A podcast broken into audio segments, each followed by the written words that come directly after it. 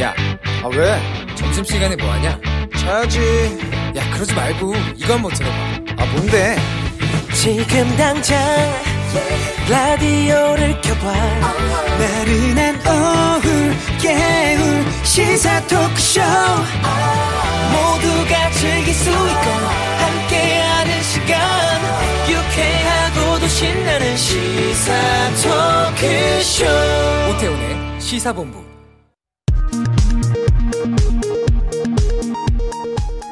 이 시각 라디오 정보센터 뉴스입니다. 더불어민주당과 정부는 자영업자와 소상공인 등이 코로나19 손실보상법 시행 이전에 입은 피해를 지원하기로 했습니다. 민주당 전략기획위원장인 송갑석 의원은 이같이 밝히며 행정명령을 받는 8개 업종 이외 16개 경영위기 업종까지도 과거 피해를 지원하기로 했다고 덧붙였습니다. 최근 미국 국무부가 대북 제재 이행을 강조하는 논평을 낸 가운데 통일부는 오늘 정례 브리핑에서 앞으로 금강산 관광을 비롯해 남북 협력 사업을 추진하는 과정에서 국제사회의 일원으로서 대북 제재를 존중할 것이라고 밝혔습니다.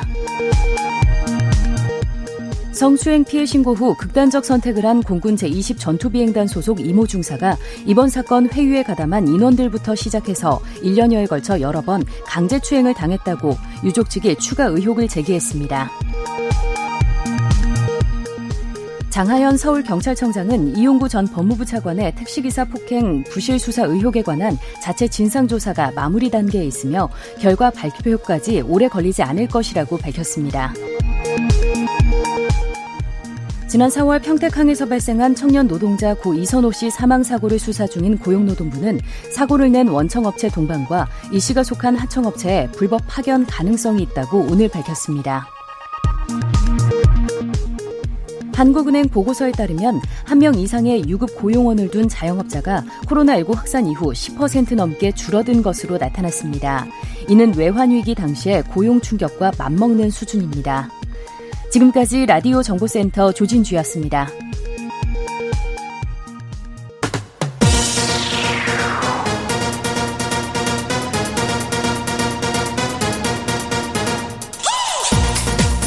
박정호의 본부 뉴스. 네, 오태훈의 시사본부 2부 첫 순서 이 시각 주요 뉴스들 분석해 드립니다. 본부 뉴스 오마이뉴스의 박정호 기자와 함께합니다. 어서 오십시오. 네, 안녕하십니까? 예.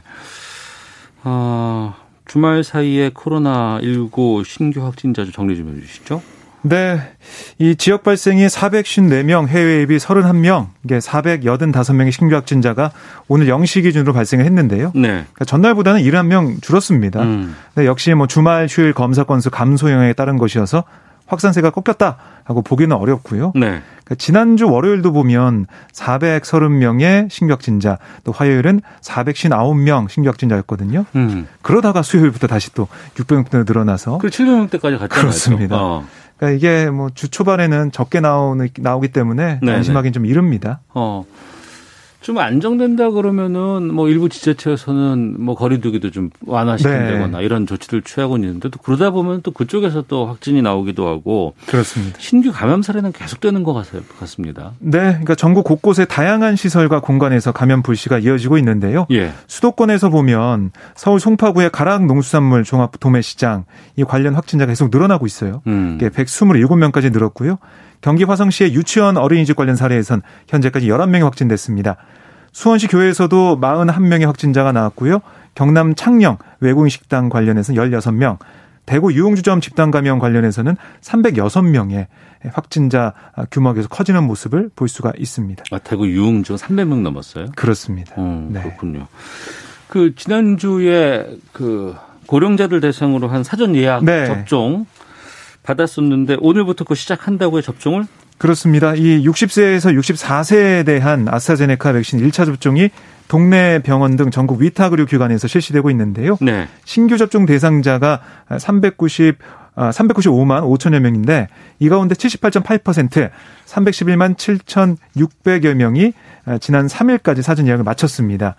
그러니까 이 정부 얘기를 들어보면 60세 이상의 경우에는 다른 연령층에 비해서 코로나19 감염 시 중증 유한율과 아, 치명률이 높다. 네. 하지만 예방 접종을 받으면은 감염 가능성과 사망 위험이 대폭 줄어들기 때문에 음. 적극적으로 좀 맞아달라라고 얘기하고 있는데요.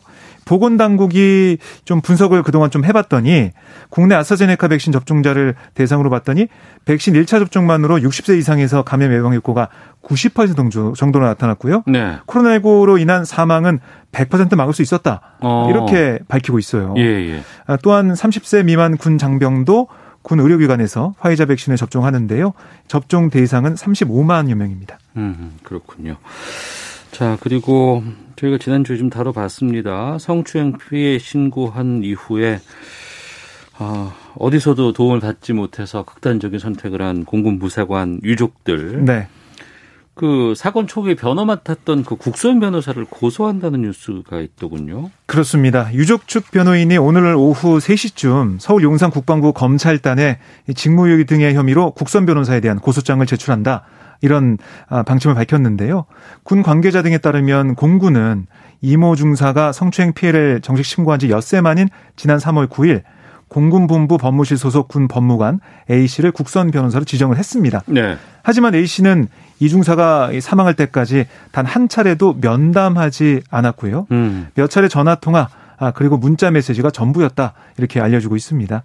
그러니까 A 씨가 이 아, 변호사 선임된 다음에 결혼과 뭐 신혼여행 이후 자가격리 개인 사정 때문에 면담을 좀 잘하지 못했다 이게 공군의 설명인데요. 네. 하지만 유족 측은 성추행 피해 신고 이후 회유 같은 2차 가해까지 당한 피해자를 사실상 방치했다 이렇게 지적을 하고 있습니다. 네. 국선 변호사뿐 아니라 유족은 지금 그동안 이걸 관리 책임이 있는 상사라든가 네. 간부들 그렇습니다. 여기에 대해서도 계속해서 지금 문제 삼고 있다면서요. 네, 어, 지금 보면 이 이중사 아버지가 직접 전화 통화를 한, 그러니까 이 전투비행단 상관들과 전화 통화한 그 녹취 내용도 검찰단에 추가로 제출했다고 해요. 네. 그러니까 이 녹취를 보면 3월 23일부터 24일쯤 이중사 아버지가 당시 회유 관련 정황을 절에 전에 들은 다음에 어, 위 상사들에게 전화를 걸어서 좀 항의한 내용이 담겨 있거든요. 음. 그러니까 검찰단은 유족 측이 제출한 증거 자료를 토대로 이 상사들, 그러니까 상사와 준이의 혐의 입증에 주력하고 있는 것으로 전해지고 있습니다. 그래서 수사 진행 상황에 따라서 상관에 대한 구속영장 청구 가능성 또 관측되고 있는데요. 좀 상황을 좀 봐야 될 것 같고요. 그리고 이 20 전투비행단 대대장이 당시 이중사 사건에 대해서 언제 어디까지 인지하고 있었는지 이것도 앞으로 수사를 통해 좀 봐야 될 부분인데요. 예. 드러난 정황상으로는 이 대대장이 성추행 발생 직후에는 이 노모 준인과 아, 늑장 보고를 했기에 피해 사실 발생 자체를 늦게 인지한 것으로 추정이 됩니다. 네. 하지만 이후에 이중사가 군내 성고충 상담관과 면담 과정에서 2차 가해 등에 대한 압박감을 호소했거든요. 음. 이게 유족 측이 얘기를 하고 있는데 통상적으로 성고충 상담관과의 상담 일지와 내용이 상부에도 보호가 이루어진 것으로 알려지고 있어서요. 어. 대대장이 2차 가해 정황을 보호받고도 손 놓고 있었던 거 아니냐 이런 의혹이 나오고 있습니다. 네. 만약에 이 의혹이 사실로 드러난다면 수사 선상에서 자유로울 수 없는 그런 상황이 되겠습니다. 가해자는 지금 구속 상태에서 지금 조사 받고 있는 것이고 그렇습니다. 그 외에도 가해자뿐 아니라 이제 보고 체계에 있었던 그리고 관리 감독 체계에 있었던 많은 간부들 여기에 대해서도 좀 끝까지 확인을 좀 해보고 잘못된 게 있으면 또 처벌을 좀 받아야 되지 않을까 싶습니다. 네. 그래야 이제 이게 더 제2, 제3의 상황이 만들어지지 않을 것 같고요. 자 그리고 정부가 LH 혁신 방안 발표했어요. 네. 노영우 국토부 장관이 발표한 혁신 방안 이걸 보면 비대해진 LH 조직을 효율화하기 위해서 기능과 인력을 과감하게 슬림하고 뭐 투기가 재발하지 않도록 강력한 통제 장치 이걸 만들겠다는 겁니다. 네. 어, 우선 우선 이번 사태의 원인이 된이 공공택지 입지조사 업무를 국토부로 회수를 합니다. 그리고 신도시 등 신규 택지의 계획 업무는 국토부가 직접 수행하면서 정보관리 수준을 높이겠다는 거고요. 또 도시개발, 지역개발, 경제자유구역 사업 등을 지자체를 이관하고 집단 에너지 사업은 폐지합니다. 아, 이렇게 아, 기능 조정을 하면서 LH 인력을 1단계로 약 1000명을 줄어, 줄이는 상황이고요. 네. 정부는 전체 인력의 이 70% 이상을 차지하는 지방 조직에 대한 정밀 진단을 해 봐서 1000명 이상을 추가로 감축하기로 했습니다. 그러니까 이렇게 되면 현재 만 명 수준의 LH 인력이 20% 이상 감축되는 셈입니다. 네. 전관예우 같은 폐해를 막는 대책도 있었습니까? 예, 이중 삼중의 내부 통제 장치를 구축하겠다라고 얘기를 했는데요. 정관 예우를 근절하기 위해서 취업 제한 대상자를 현재 임원 7명에서 이해 충돌 여지가 큰 고위직 529명으로 대폭 늘리고요. 네. 퇴직자가 소속된 기업과는 퇴직일로부터 5년 이내에 수의 계약을 엄격히 제한하기로 했습니다. 또 설계 공모와 공사 입찰 같은 각종 심사를 위한 위원회 여기서 LH 직원은 배제를 하고요. 임대주택 매입 시에 직원과 친척의 주택은 제외하기로 했습니다. 아, 또한 상시 감사 활동을 벌여서요 중대 이 갑질 행위 이 수사를 의뢰를 하고요.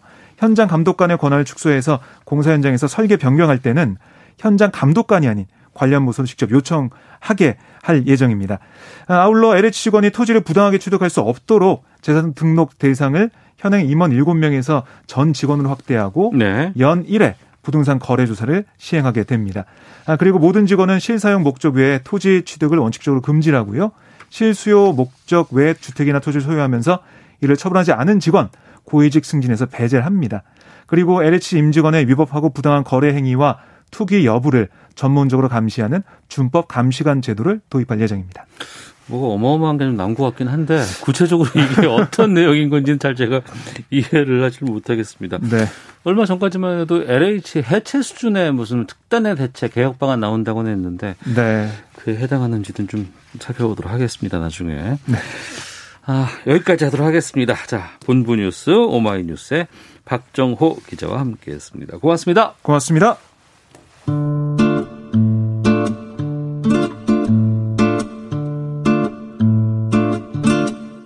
오태훈의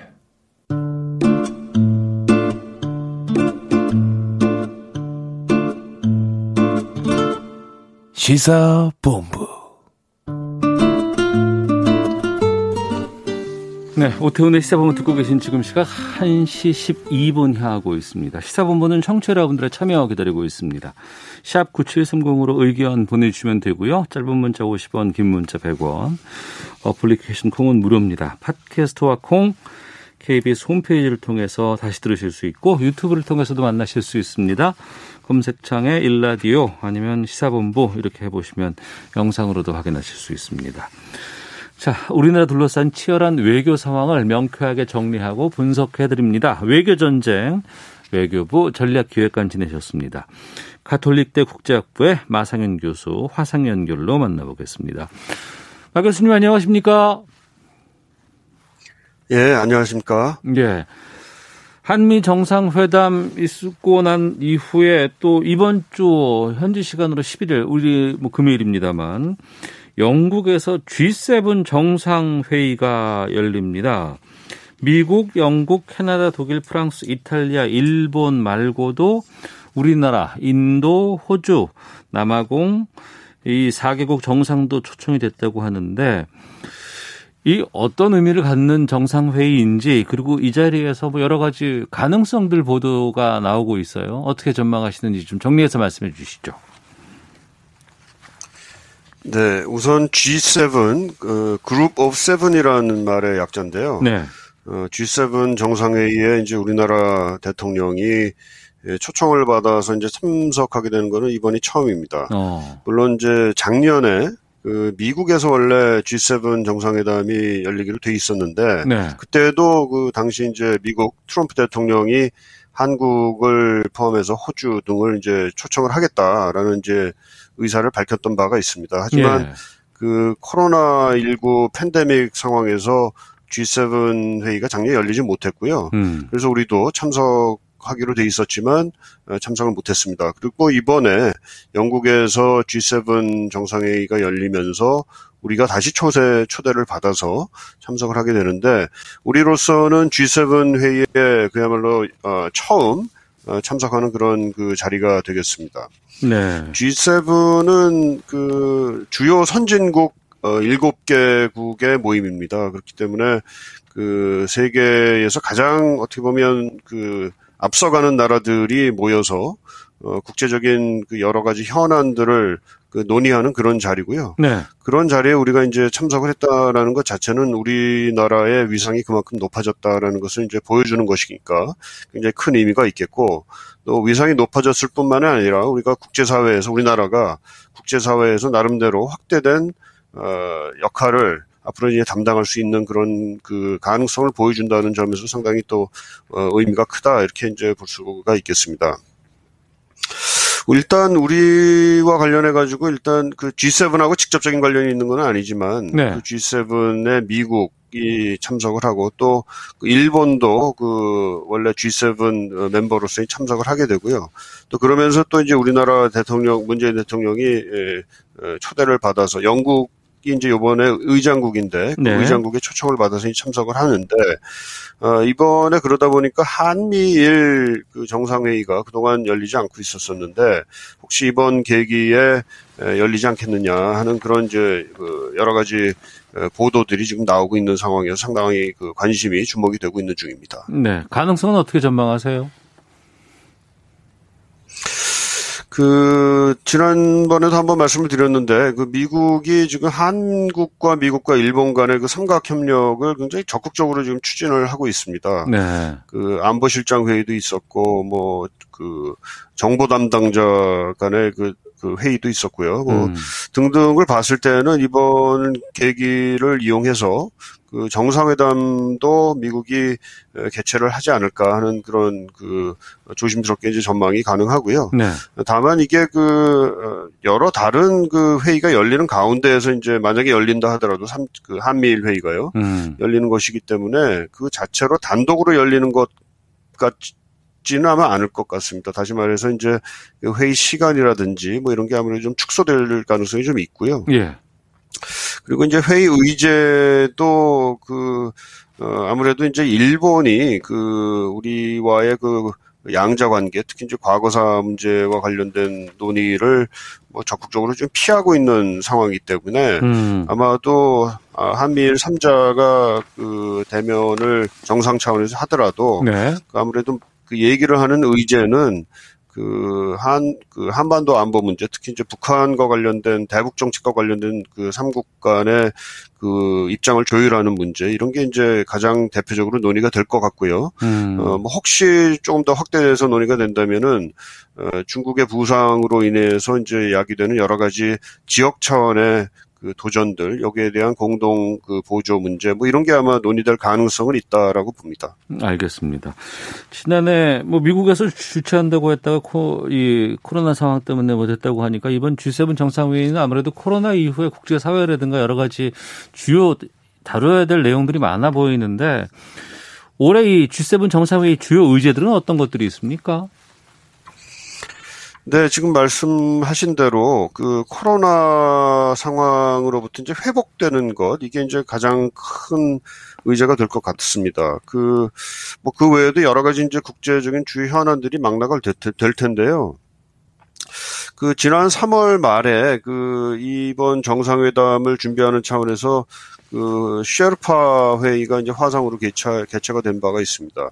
여기서 이제 논의가 됐던 바를 보면 바로 그 셰르파 회의는 바로 그 정상회의 의제를 확정하고 거기 아. 이제 그런 그 정상회의 문안을 교섭하는 뭐 이런 준비 활동 차원에서 이제 회의였는데요. 네. 그때 나왔던 얘기들을 보게 되면 민주주의 국가 간의 협력, 그리고 기후 변화에 대한 공동 대응, 그리고 코로나 19 대응을 중심으로 한 보건 분야 협력 이게 이제 크게 3대 그 의제로서 제시가 됐던 바가 있습니다. 네. 좀 구체적으로 보게 되면은 민주주의 인권, 언론 자유, 그리고 자유시장 경제 등과 같은 가치를 수호하고 확산하는 거. 음. 두 번째로 코로나19 백신의 공평한 보급을 위한 국제적인 공조. 어, 세 번째로 미래 감염병의 효과적인 예방을 위한 국가 간 그- 그리고 민간과 공공부문 간의 협력 체제를 구축하는 것. 그리고 마지막으로 국제사회의 기후변화 목표 달성을 위한 기후 재원을 확대하는 것, 이런 것 등이 이제 논의가 됐던 바가 있습니다. 아, 이것 이- 이외에도 현 최근에 이제 그 러시아 그리고 중국이 제기하는 여러 가지 국제 질서에 대한 도전, 어, 그리고 위협 이런 게 많이 얘기가 되고 있는데요. 네. 아마 이, 이 분야에 대한 논의도 이루어질 것 같고요. 어, 특히 이와 관련해서 이제 중국의 1대1로에 대해서 그 G7 차원에서 어떤 그 공동 대응을 할 것인가 하는 점이 논의될 아. 것이다. 이런 보도들도 지금 어, 나오고 있는 중입니다.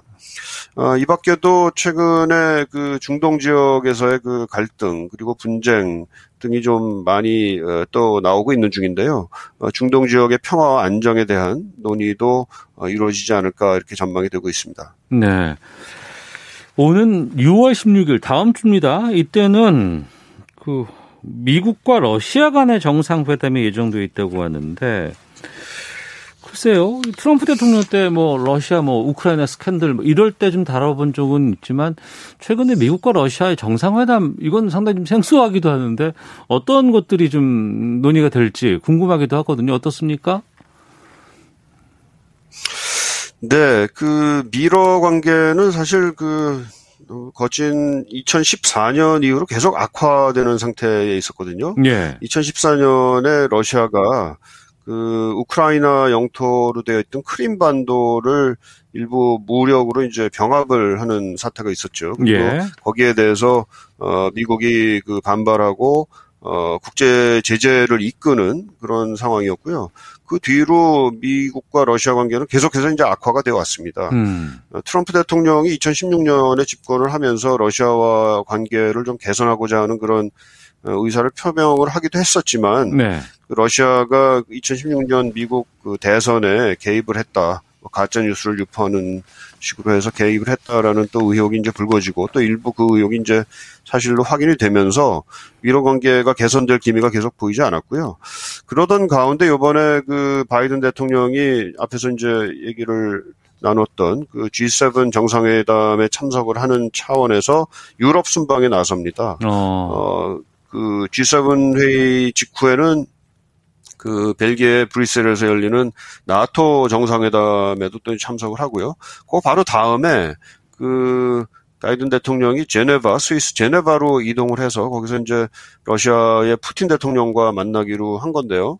아마 이것은 그 미국이 러시아와 그 지금까지 계속해서 악화일로를 걸어왔던 그 관계를 조금 어, 개선하려는 그런 그 어, 의소, 의도, 의도 를 가지고, 가지고 있는 것 아닌가, 이렇게 분위기, 분위 기가 감지가 되고 있습니다. 네. 백악관은 이거, 이거 관련해가지고, 어, 미러 관계 정상화가 양국 간의 이익에도 부합하고, 또 글로벌 차원에서 예측 가능성과 안정에도 기여할 것이다. 뭐 이런 그, 어, 점에 있어서 미국과 러시아가 다 뜻을 같이 하고 있다. 이런 그, 어, 언급을 한 바도 있고 그래서요. 어, 상당히 그 미러 관계가 조금 개선될 것이다라는 그런 그 전망을 좀 낳고 있는 중입니다. 네.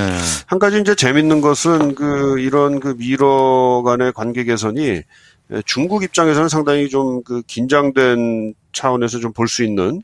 그런 요인이 되고 있다는 거예요. 예. 어, 과거 뭐 지금까지 사실은 그 미국이 예, 중국과도 대립 전선을 좀 강화하고 있는 중이었지만 계속해서 러시아와도 관계가 안 좋았다고 말씀드리지 않았습니까? 네. 그러다 보니까 미국을 상대로 하는 어, 중국과 러시아 간의 일종의 연합이 에, 형성이 되어 왔던 사, 어, 사, 그 중이었는데 그 이 상황에서 이제 미국이 러시아와 관계를 좀 개선하게 되면 중국과 러시아의 관계가 과연 지금까지처럼 계속해서 돈독할 것인가 어. 그런 의문이 이제 생길 수가 있게 되는 거죠.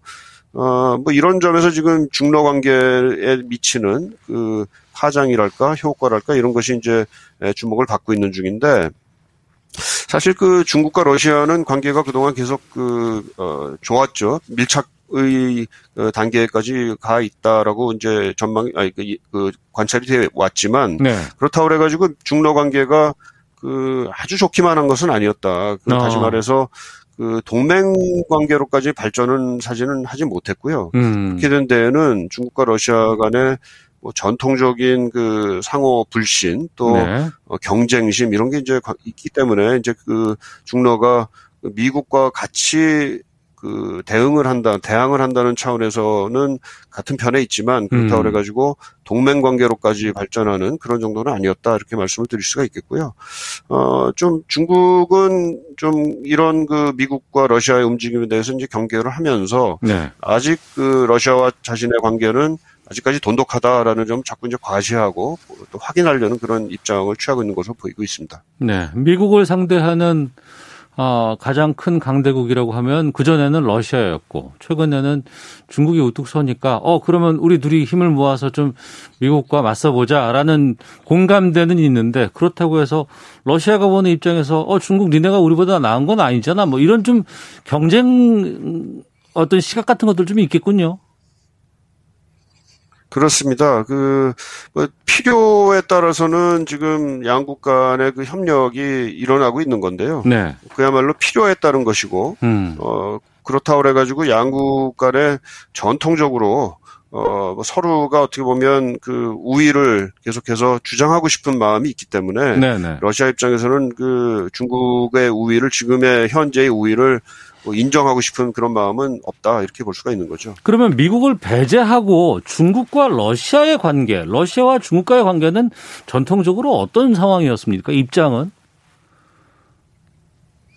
그 어, 냉전 시대를 보시면은 금방 알 수가 있는데요. 네. 그 냉전 시대 처음에 그 소련과 미국의 냉전이 시작되면서는 중국이 러시아의 지도 하에서 사실 어, 있었죠. 하지만은 어. 중국 이 곧 러시아와 아니, 그러니까 당시 소련이죠. 소련과의 경쟁 상태로 이제 곧 돌입을 하게 됩니다. 네. 어, 그래서 1960년대가 되게 되면 그 미국과 아, 그 중국과 소련 간의 분쟁이 상당히 그 어, 가시화되는 상황으로 벌어졌고요.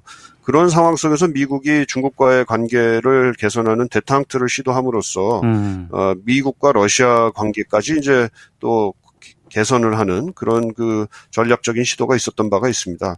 어떻게 보면 지금의 입장은 그 당시 1970년대 당시에 미국이 에, 중국과의 관계를 개선함으로써 러시아를 좀 견제하고 또는 길들이려고 하는 네. 그런 상태 상황과 조금 유사하기도 하면서 그 상 파트너가 지금 바뀌었다는 차원에서는 좀 어, 역으로 음. 그런 그 대탕트를 시도했던 것과 좀 그, 어, 맥이 같지 않나 이런 생각을 해볼 수가 있겠습니다. 알겠습니다. 6월 16일 날 미국과 러시아 아, 바이든 대통령과 푸틴 간의 만남이 있다고 하니까 좀 지켜보도록 하겠습니다. 자, 외교전쟁 가톨릭대 국제학부 마상인 교수와 함께 말씀 나눠봤습니다. 오늘 말씀 고맙습니다. 네, 감사합니다. 네. 자, 이어서 기상청 연결해 미세먼지 정보 살펴보고 교통 정보도 알아보고 오겠습니다. 날씨와 미세먼지 정보 송소진 씨입니다. 서울을 비롯한 수도권에 약한 비가 오거나 빗방울이 떨어지고 있습니다. 북쪽을 지나는 비구름의 영향으로 낮 동안 수도권과 강원 영서에 비가 조금 내리겠고요. 충청 북부에는 빗방울이 떨어지는 곳이 있겠습니다. 반면 강원 영동과 충청 중남부 그리고 남부 지방은 대체로 맑아서 볕이 무척 뜨겁게 내리쬐고 있습니다. 기온도 크게 올랐는데요. 오늘 예상 낮 최고 기온이 대구 33도, 광주 32도, 대전 강릉 30도, 서울 25도 등으로 더운 곳이 많겠습니다. 오늘 미세먼지 농도는 전국이 보통에서 좋음 단계를 보이며 공기는 대체로 깨끗하겠는데요. 다만 호흡기와 눈에 해로운 오존 농도가 전국적으로 나쁨으로 오를 전망이어서 주의를 하셔야겠습니다. 현재 서울의 기온은 21.5도입니다. 날씨와 미세먼지 정보였습니다. 이어서 이 시각 교통 상황을 KBS 교통정보센터 정현정 씨가 전해드립니다. 네, 점심시간이 지나면서 나른하신 분들 계실 텐데요. 충분한 스트레칭과 컨디션 조절로 졸음운전을 방지해 주시기 바랍니다. 현재 도로 위는 작업이 한창입니다. 먼저 경부고속도로인데요. 서울 방향으로 금토분기점에서는 작업이 시작됐고요. 경부선 시점에서 활천까지도 작업을 하고 있습니다. 한편 오산 부근입니다. 2, 3차로에서는 승용차 사고가 났습니다. 처리 작업은 끝났지만 여파로 오산 나들목에서부터 밀리고요. 금토분기점에서는 시설물 보수 작업 을 하고 있습니다. 양재에서 반포까지 이어서 밀리고요. 반대 부산 쪽으로는 한남에서 서초까지와 신갈 분기점에서 수원까지 천천히 갑니다. 서울 양양고속도로는 양양 방향인데요. 화도 부근 3차로에서는 작업을 하고 있습니다. 여파로 남양주 요금소에서 화도 나들목까지 2km 구간 정체입니다. 한편 서해안고속도로인데요. 서울 방향으로 서평택 분기점 진출로 2차로에서는 화물차 사고가 나서 처리하고 있습니다. 서울 시내는 서부간선도로 성산대교 쪽으로 고척교에서 성산대교 지나는데 20분 정도 예상하셔야겠습니다. KBS 교통정보센터에서 정현정이었습니다.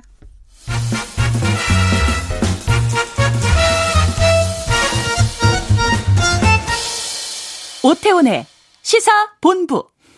네, 주말 동안의 이슈를 정리하고 이번 주 가장 눈여겨볼 소식들 살펴보는 시간입니다. 시사 구말리 문화일보의 이현종 논설위원 나오셨습니다. 안녕하십니까? 네, 안녕하세요. 예, 그리고 김보협 정치 전문 기자와 함께 합니다. 안녕하십니까? 안녕하십니까? 예.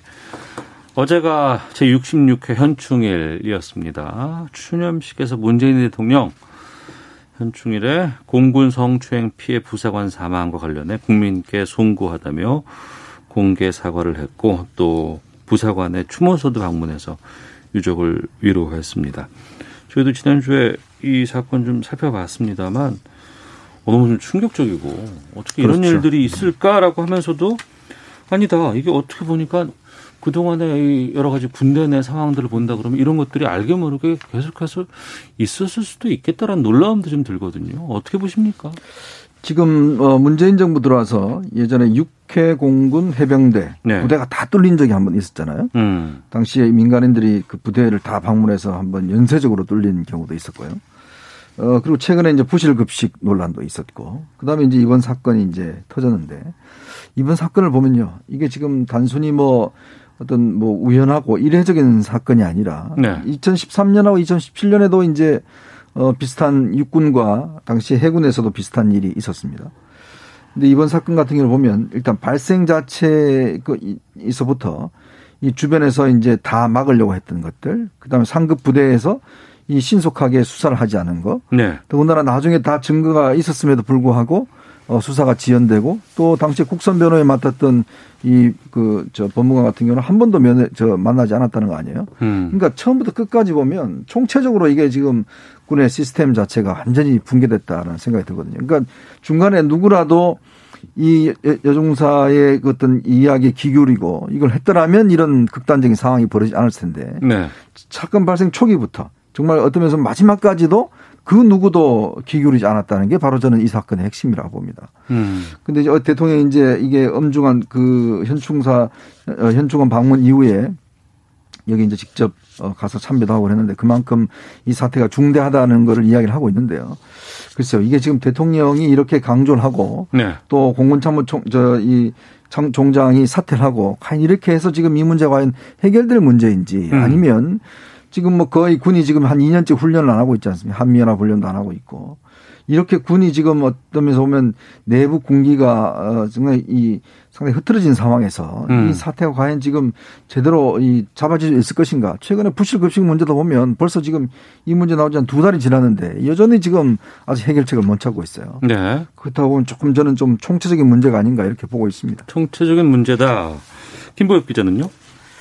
총체적인 문제 맞죠. 근데 이게 마치 이 정부 들어서 나타난 문제는 아니었던 것 같고요. 음. 그리고 제가 충격적이었던 거는 이런 성 범죄 문제가 군내에서 벌어졌을 경우에 어떻게 해야 될 것인가 에 대한 매뉴얼은 네. 이미 충분히 갖춰져 있다는 겁니다. 규칙이라든가 문제- 매뉴얼들은 다 있다. 그렇습니다. 어. 신고를 할 경우에 어떻게 해야 되고 알게 될 경우에 즉시 보고를 해야 되고 이런 게 매뉴얼로는 다 갖춰져 있는데 네네. 매뉴얼이 작동하지 않았다는 거죠. 음. 그리고 3월 2일입니다. 처음에 피해를 입은 이 중사가 군 내부 절차를 통해서 즉각 문제 제기를 했고 군사 경찰은 어 예전에 헌병이죠. 네. 군 검찰에 가해자 기소 의견으로 사건을 송치를 했습니다. 음. 그런데 군 검찰이 처음으로 가해자를 소환 조사한 거는 이 피해자가 사망한 이후인 5월 31일입니다. 네. 그러니까 처음에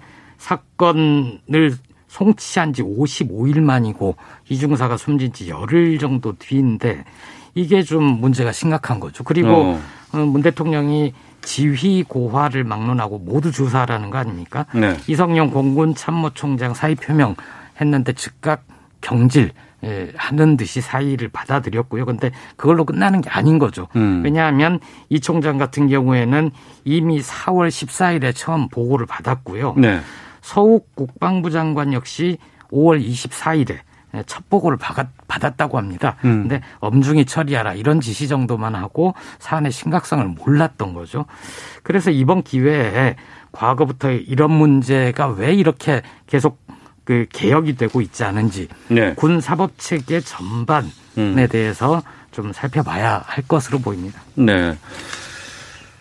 총체적인 이 문제가 있다는 것은 두 분이 다그 공통된 의견이신데 앞서 이현정 논설님께서 그렇게 말씀하셨어요. 시스템이 붕괴됐다라고 말씀하셨는데 또 일각에서는 그 시스템 때문에 그동안 이런 사건들이 얼마나 많이 덮였을까라는 지적을 그렇죠. 하시는 분들도 네. 많이 계시거든요.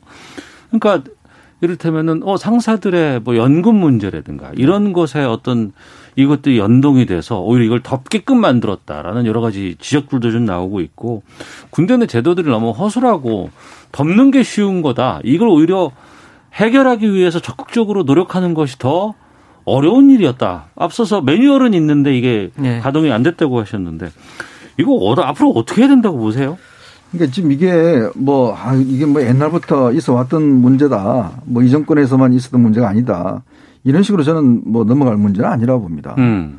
어, 지금 뭐 군 국방개혁, 군개혁 이야기를 하면서 그동안 수차례 지적을 해왔고 이미 어, 지난번 정경두 국방부 장관 시절에 지금 국방부 장관을 보니까 이제 예전에 육사 기피 현상 때문에 이제 해, 군 공군 이렇게 시켜왔고요. 이제 그 더군다나 이제 지금 한미연합 훈련이 지금 2년째 코로나 때문에 중단돼 있는 상황이고 이제 군이 어떤 면에서 보면 이 그 적의 침투에 대비해서 훈련하고 준비하는 기구잖아요. 네네. 그다음 거기에 일단 집중을 해야 되는데 음. 이제 그거 자체가 일단 이루어지지 않다 보니까 이런 이제 일들이 또 벌어지는 것이고 또 군 내부에 보면 이렇게 어떤 경보 시스템 예를 들어서 여기서 누구 한 명이라도 예를 들어서 아 이거 아니다라고 경보를 했더라면 이런 네. 게안 일어났을 겁니다. 아. 그러니까 지금 이 아까 김보익 기자 이야기했지만 쭉 전체 과정에 보면 정말 감시와 견제를 해야 될 시스템이 하나도 작동 안 한 거예요. 예. 즉 제가 아까 말씀드렸지만 밑에서부터 시작해서 장관까지 이 보고를 받았음에도 불구하고 사태의 심각성을 전혀 못 느낀 거거든요. 음.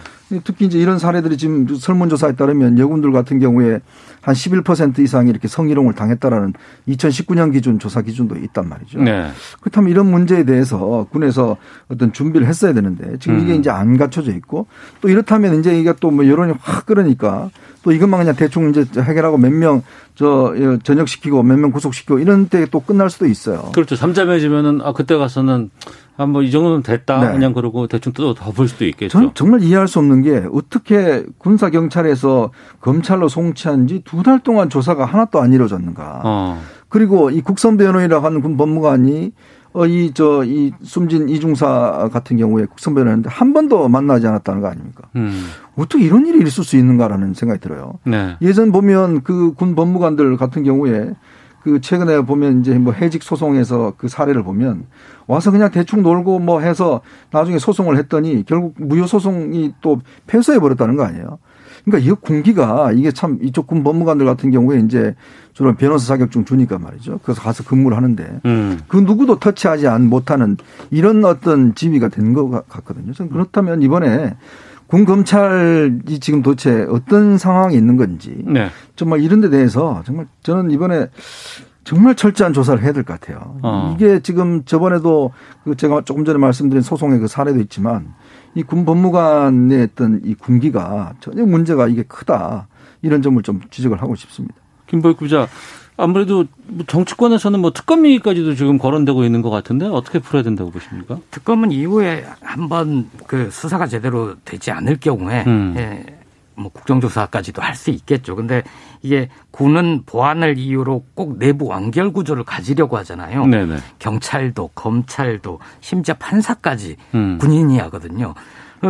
판결 재판관으로 들어가긴 하는데 그 사람은 재판에 관한 전문적인 지식이 없는 군 어. 지휘관이 판사를 하고 심지어 또 군 지휘관이 재량관으로 군사법원에서 경, 결정된 형량을 자의적으로 감경도 막 해주고 그렇거든요. 사단장이 재판장이 되더라고요. 그렇죠. 그러니까요. 네. 그래서 이번 기회에 그 군 검찰은 검찰대로 들어 들여다 봐야 되겠지만 군사법원 문제는 좀 한번 살펴봐야 될 것 같습니다. 민주당에서도 음. 군사법원법 개정안을 내놨는데요. 네. 지금은 1, 2심을 모두 피해자 상관없이 의사 상관없이 군 내에서 하게 돼 있거든요. 그게 아니라 1심은 그 해당 부대가 아닌 국방부에서 설치한 재판을 음. 하고 네네. 2심부터는 민간으로 어. 이게 군 보안상 아주 심각한 군 기밀이 담겨 있지 않은 일반적인 폭행이나 뭐 사고나 이번에 성범죄 문제나 이런 거는 사실 일반 법, 원이 다뤄도 아무 문제가 그렇죠. 되지 않는 예, 예 거거든요. 예, 예, 그러므로 2심 이후부터는 민간 법원으로 넘기도록 하고 어, 그리고 군 수사기관 그 군 검찰도 지휘관의 부하로 돼 있는 구조 음. 이것도 좀 뜯어 고쳐야 될 것 같습니다. 네, 아니 그리고 군인이 민간인의 성폭행해도 그걸 군사 재판으로 한다는 거 아니에요. 네. 어, 그건 얼마나 그 말이 안 되는 일입니까? 이런 것까지는 좀 철저하게 좀 검토가 좀 필요한 것 같고요. 아, 어제 현충일 추념식에 여야 지도부가 집결을 했습니다. 여당은 한반도 평화와 남북관계 복원 의지를 강조를 했고 야당은 이 방금 말씀드렸던 이 공군 사건 관련해서 투명한 대처를 당부하기도 했었습니다. 어제 이 현충일 추념식에 드러난 어, 메시지 어떤 함의가 있다고 보시는지도 좀 여쭤보도록 하겠습니다. 김보혁 기자 먼저 말씀해 주셨습니다. 저는 그 여야가 강조점의 차이는 있지만 네. 뭐 어느 한쪽은 중시하고 한쪽은 경시하고 이런 건 아닌 것 같습니다. 음. 둘다 어, 중요한 문제죠. 한반도 평화의 문제 그리고 군 병영 문화 그리고 군인들의 인권을 개선하는 문제 둘 다 중요한 거고요. 네. 이 문제 야당이 공군 성추행 사건 관련해서 좀 강조점을 두고 있는데 민망한 상황, 민망한 보도가 하나 있었던 게 어제 MBC 보도를 보면 보도 이전에 국민의힘 의원들에게 유족 쪽에서 이런 사건이 있으니 진상규명을 해달라 아, 요청을 예, 예. 했었다는 거예요. 예. 근데 그 국민의힘 의원들 하태경 의원 등을 포함해서 몇몇 의원에게 제보를 했는데 아무 연락이 없었다. 음. 이게 제보 내용이었고 의원들은 어, 확인 중이었거나 혹은 보좌관이 확인하는 단계에서 보고를 깜빡했다. 이렇게 해명을 했습니다. 네. 이현정 소장님. 네. 일단 그 문제는 군의 일단 대처가 가장 기본이고요. 음. 그 다음에 저는 어제 보면서 문재인 대통령이 지금 음, 취임 이후에 다섯 차례 현충원에 이제 현충일 기념식에 추념사를 했거든요. 네. 근데 이제 우리 현충원이 마련된 게 이게 6.25 전쟁 때 돌아가신 분들이 이게 어, 묘지가 할 데가 없어서 그쪽에다가 이승만 대통령이 마련해서 이제 지금 현충원이 구성이 된 겁니다. 즉 이날에 가장 지금 95%가 다 6.25 참전 했던 전사자로 이제 그 안장돼 계신 거예요. 그렇다면 대통령이 지난 4년, 5년 동안 현충일 추념사에서 북한이라는 이야기를 한 번도 안 했다고 그래요. 어. 저는 참 이게 과연 그러면 이게 좀 우리가 예를 들어서 물론 뭐 남북 관계 복원 이런 건 알겠습니다만은 네. 그러나 또 우리가 이런 기념일에 명확히 하고 넘어갈 거는 또 하고 넘어가야 되는 거 아닌가. 음. 이제 그런 좀 생각이 들고요. 네. 근데 이게 어떤 북한의 어떤 6.25의 결과 이 부분에 대해서 대통령이 5년 동안 북한이라는 단어를 한 번도 언급하지 않았다는 것. 또 어제 음. 우리 천안함 그이 어, 생존 장병들이 이제 시위를 벌였습니다. 네. 도대체 누가 했느냐 전환한 음. 문제. 최근에 군 과거 저 정부 과거사위원회에서 재조사를 뭐 한다고 그랬다가 이제 이 사실이 알려지면서 다시 이제 하지 않게 됐잖아요. 네. 결국 지금도 여전히 이 사건에 대해서 자꾸 이게 폭침이 아니다고 주장하는 지금 제조 주장하고 있고 거기에 일부가 또 정부가 힘을 싣고 있으니 이 부분에 대해 대통령이 좀 명확하게 규정을 하고 넘어가야 되는 거 아닌가. 물론 뭐 대통령이 어 북한 했다라는 거는 인정했습니다만은 네. 이 부분에 대해서 여전히 이 천안함 생존 장병들은 아직까지도 좀 부족한 것 같습니다. 네. 방금 속보가 지금 들어와 있는데요. KBS 속보입니다. 문재인 대통령 군의 민간 참여 병영 문화 개선 기구 설치 지시를 했고요. 병영 문화 개선 대책을 마련하라는 지시가 내려졌습니다. 국민적인 분노에 그냥 넘어갈 수 없는 사안이다. 뭐 군사 법원이라든가 이런 부분에 대해서도 어 뭔가 어 바꿔야 되는 것들 지시가 좀 내려간 것 같습니다. 좀 구체적인 사안들 또 들어오는 게 있으면 저희가 좀 이후에 뉴스 시간을 통해서 계속해서 알려드리도록 하겠습니다. 민간위원이 참여하는 종합병영문화 개선기구 설치 지시했다는 내용도 지금 속속 들어오고 있는데요. 청취자 의견 소개해드리고 어, 좀 넘어가겠습니다. 송정구님은 공무원연금, 사학연금, 교원연금 등 연금 개혁 다 하는데 왜 군연금은 개혁 안 합니까? 이것 때문에 쉬쉬한 것이 한두 건이 아닐 것 같습니다라는 의견도 주셨고 3713님은 이 정부만 이런 게 터진 게 아니겠죠. 그동안 군 문제 안일하게 눈 감아주고 문제되면 몇몇 사람 정도 내려오는 관례가 문제입니다. 지금이라도 뒤집어야 합니다라는 의견도 보내주셨습니다. 분노하시는 분들이 상당히 많이 계십니다.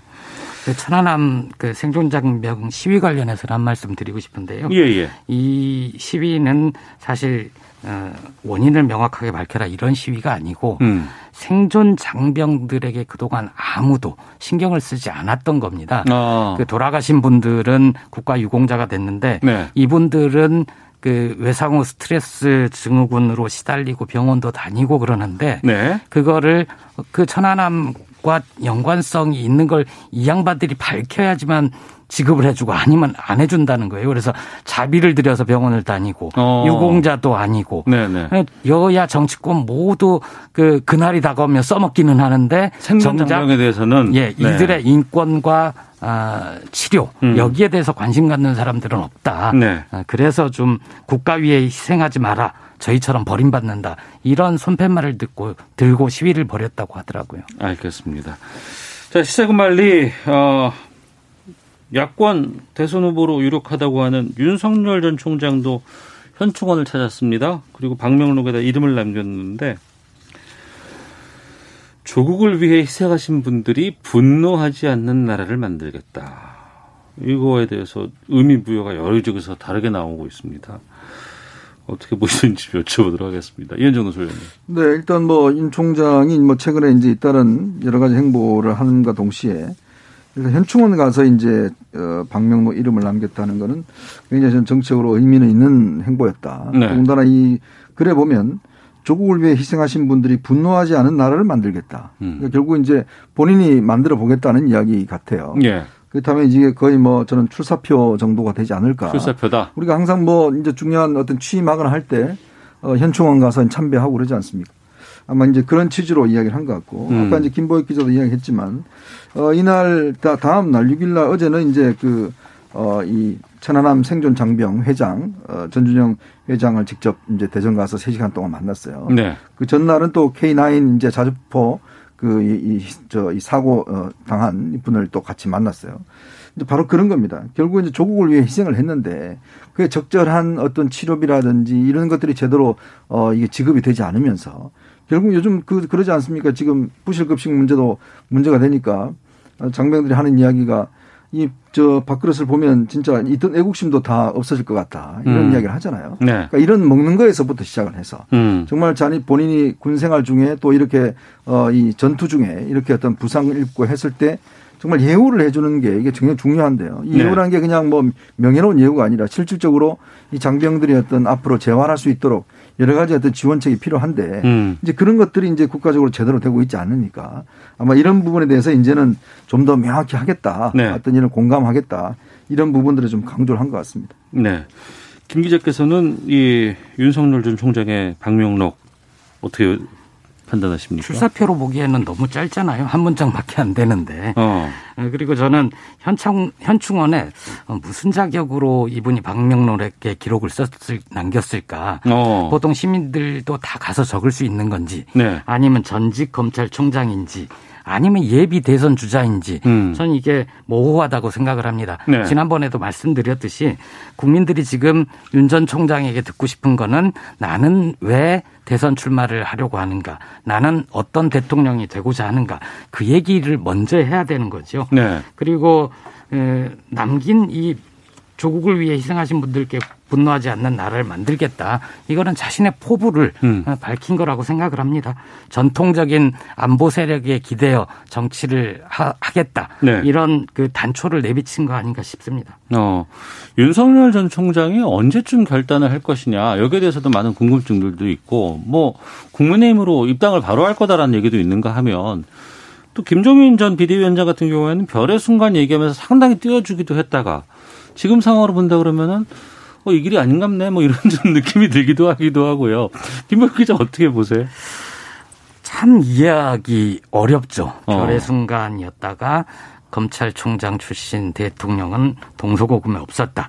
얘기를 하는데 제가 이해할 수 있는 범위 내에서는 네. 김정인 전 비대위원장은 이제 국민의힘을 나와서 국민의힘 바깥에서 뭔가를 도모를 해보려고 했던 거 아닌가. 그렇죠. 예. 이번에 그 연배를 생각을 하면 사실 이번 대선이 뭔가를 할 수 있는 마지막 기회일 수도 있어서 어. 어, 국민들의 그런 야권 지지자들의 지지를 받고 있는 윤석열 전 총장과 뭔가를 도모해 보려고 했는데 그러니까 현역 정치에 불신을 갖고 있는 많은 분들의 예. 세를 규합해서 예. 새로운 공간에서 창출해 보고자. 예. 그래서 나중에 국민의힘과 뭘 어떻게 네, 하든지 간에, 하든지 간에. 어쨌든 자신이 주도권을 행사하려고 했는데 윤 전 총장은 거리를 두고 만나자고 해도 만나지 않고 음. 국민의힘과 점점 더 가까워지는 거 보니 네. 나랑은 뭔가를 하기 힘들 것 같다. 어. 하고 좀 걷어차버린 거 아닌가 이런 생각이 듭니다. 예, 이현정 선생님. 그래서 뭐 본인은 이게 이제 안상수 의원을 만난 자리에서 해서 안상수 의원이 이야기를 한 거라서 네. 본인은 아 그 검사는 윤석열을 이야기하는 게 아니다 어. 이렇게 이야기를 해명하긴 했습니다. 예. 어 근데 좀 최근에 분위기를 보면 일단 김종인 위원장은 뭔가 이제 본인 중심의 어떤 전체 판을 이끌고 싶었지만 어. 이제 그게 이제 여의치가 않는 거죠. 예. 어, 특히 이제 국민의힘에 지금 이준석 열풍이 또 불고 있잖아요. 예, 예, 예. 그러니까 이제 윤석열 전 총장이 가장 이제 걱정했던 거는 어, 여전히 그래도 국민의힘에 어떤 지지하지 않는 않으면서 본인을 지지하는 층이 있단 말이에요. 음. 그러면 만약에 본인이 바로 국민의힘에 들어갈 경우에 그 중도층을 잃어버릴 수가 있다라는 이제 우려를 한 거죠. 왜냐하면 이제 예전에 국민의힘에 대한 인상이 이렇게 좋지 않았으니까. 근데 최근에 이제 국민의힘이 내부적으로 지금 저렇게 변화하는 움직임이 있고 더군다나 어 지금 여권에서 이제 윤 전 총장의 공세가 시작이 되고 네. 이러다 보니까 뭔가 이제 본인이 독자적으로 움직이기에는 굉장히 어려운 측면이 있는 거예요. 뭐 금태섭 전에는 뭐 창당한다고 그랬다가 요즘 뭐 이야기도 없지 않습니까? 사실 어, 제3, 그러네요. 네. 제3지대를 한 게 그렇게 쉬운 일이 아니에요. 어. 그러니까 조직과 자금과 세력이 구체화돼야 되는데 이제 그렇다 보니 어떤 면에서 빨리 생각보다는 이제 국민의힘에 들어가겠다는 판단을 하는 것 같고 음. 그런 의미에서는 김종인 위원장이 본인 역할이 없어져 버렸잖아요. 뭔가 판을 키워야 되는데 이제 그런 측면에서 이제 섭섭함을 이야기를 한것 같은데 모르겠습니다. 지금 이준석 후보가 만약에 당 대표가 된다라고 한다면 본인이 이제 뭐 김종인 위원장도 모시고 오겠다 다시 뭐 이런 이야기를 하고 있으니 앞으로 이제 그 상황에 따라서 오는 11일 날 결정되는 국민의힘의 어떤 그 경선 결과에 따라서 또 판이 또 바뀔 수 있는 가능성은 저는 충분히 있다고 봅니다. 그러니까 국민의힘 이번 11월 11일 전당대회 결과가 대권에도 큰 영향을 줄 수밖에 아, 없는 그렇죠. 거죠. 이게 하나의 이제 가는 방향을 이렇게 누가 되느냐에 따라서 또 푸느냐, 달라지고. 어. 또 그다음에 시기적으로 윤 전 총장이 빨리 결합하느냐 아니면 그 시간을 더 늦출 수 있느냐 예. 뭐 이런 상황 될 수가 있고 전반적인 전국의 주도권을 예를 들어서 지금 흐름을 뭐 국민의힘 쪽으로 이제 무게를 실는 그런 가능성도 있고 또 그렇지 않을 가능성도 있고 음. 여러 가지 하여튼 변수가 있는 모임이라고 봐야죠. 그런 상황에서 또 여론조사에서 갑자기 유력한 야권 주자로 이준석 전 최고위원이 근본적으로 안 되죠. 예, 안 이름까지. 올라오는 상황까지 왔어요. 어떻게 보세요? 이 판을? 일단 저는 굉장히 놀라운 변화라고 생각을 하고요. 예. 그런 변화가 특히 보수 정당이라고 불리는 국민의힘에서 일어나고 있다. 어. 아, 역시 그쪽 야권 지지자들이 이 정권 교체에 대한 열망이 이렇게 강하구나. 아, 예, 그렇게 예, 예. 생각이 들고요. 예. 어, 저는 이 물론 이준석 대표 체제가 들어설 경우에 아주 큰 변화가 예상이 되지만 누가 되더라도 이번 어 대표 경선 결과가 대선에 얼만큼 영향을 끼칠 것인가 거기에 대해서는 조금 그렇게 큰 영향까지는 아닐 것이다. 음. 왜냐하면 네. 대표는 대선 국면에 들어가면 어차피 조연이거든요. 음. 주연이 누가 되느냐에 따라서 대선 결과가 달라지는 거고 조연은 어차피 보조적인 역할을 하는 거기 때문에요. 네, 네. 근데 이제 만약에 조연의 역할에 머물러야 되는 당의 대표가 음. 아, 원래 일은 열심히 하고 공은 대선 주자 쪽으로 다 돌려야 되는데 네. 그렇지 않은 대표가 돼서 공은 나한테 이런 쪽으로 하게 되면 좀 곤란해지는 거죠. 호흡이 잘 안 맞게 되는 거죠. 어, 물론 이제 이준석 전 최고위원이 넘어야 될 산은 많습니다. 뭐, 좀, 국민의힘 전당대회에서의 지금 상황도 지금 있습니다만, 뭐, 앞- 앞서 여론조사에 되는 건 나이 제한에 있기 때문에 그건 해당이 되지도 않는 상황이고. 차기 정치 지도자 조사요? 예. 네네 네. 뭐 그런 상황인데, 이제 얼마 안 남았어요. 어떻게 전망하세요? 지금 상황에서는 거의 다 결정이 좀 날까요? 이게 지금 변수가 있을까요? 또? 민심하고 당심이 저는 거의 동조화 현상이 있지 않는가라는 생각이 들어요. 어. 어, 일단 지금 야권 지지자들의 정권 교체에 대한 열망이 크고 어, 전략적으로 판단한다. 특히 이제 뭐 김보익 기자는 이제 뭐 사람이 바뀐다 그렇게 바뀌겠냐 하지만 저는 대선에 가장 중요한 거는 사람보다는 이슈의 주도권을 누가 갖느냐. 사람보단 아, 이슈다. 굉장히 중요한 예, 예. 거죠. 그러니까 즉 세대 교체라는 큰 흐름을 어. 어. 떻게 하면 또 쇄신이라는 이슈, 변화라는 이슈를 누가 먼저 선점할 것인가. 예. 왜냐하면 이게 일단 싸움은 붙어야 재밌잖아요. 음. 장이 서야 일단 사람이 그렇죠. 북적거리잖아요. 예, 사람이 모여야 되니까. 네, 어디에 네. 모일 것인가, 네. 어디에 관심거리가 많을 것인가. 자, 이제 지금 다 관심이잖아요. 이준석이 만약 대표가 되면 윤 총장 어떤 관계가 될까, 내부에 어떤 싸움이 벌어질까, 뭐 어. 뭐 등등 많은 이제 재밌는 어떤 싸움의 거리가 있는 거죠. 뉴스 참투는 계속 또 그렇죠. 네. 그러면 그것과 그렇지 않는 것과 아. 이게 상당히 차이가 나는 거거든요. 예. 저는 그런 면에서 상당히 야권이 뭔가 어떤 주도적인 이슈를 가져갈 수 있는 가능성. 어. 그것도 아마 여권도 솔직히 지금 걱정이 돼. 그래서 지금 경선 연기론이 자꾸 나오는 거죠. 여권에서도 예 당심과 민심은 크게 다르지 않을 것이다라고 말씀해 주셨는데 김보혁 기자는 어떻게 전망하십니까? 저도 지금 판세를 뒤집을 수 있을까? 어. 나경원, 주호영 두 중진이 단일화를 아름다운 단일화를 하더라도 네. 쉽지 않을 것이다. 음. 어, 그 당의 당심의 핵심인 대구 경북의 나이 드신 당원들조차도 아, 정권 교체를 위해서라면 젊은 당대표로 바꿔서 뭔가 변화, 쇄신 이런 주도권을 우리 당이 가지고 가는 게 도움이 된다라고 네. 판단을 한다면 이미 게, 임은 끝난 거고요. 음. 그게 아니라 젊은 당대표 때문에 당이 분란에 빠지고 오히려 다른 야권의 그 대선 주자들이 이 당에 합류하지 못한다면 불안감이 불안한 거죠. 거 아니냐 예, 예. 이런 마음이 우세하다면 어. 다른 결과가 나오겠죠. 예. 그러니까 말씀하신 것처럼 중요한 것은 내년 3월 9일의 결과인데 그것을 어떻게 이끄느냐가 플러스가 될지 마이너스가 될지는 좀 지켜봐야 될 것 같습니다. 시사구말리 여기서 마치겠습니다. 두 분 고맙습니다. 네, 고맙습니다. 네, 고맙습니다. 예, 저도 인사드리겠습니다. 내일 뵙겠습니다. 안녕히 계십시오.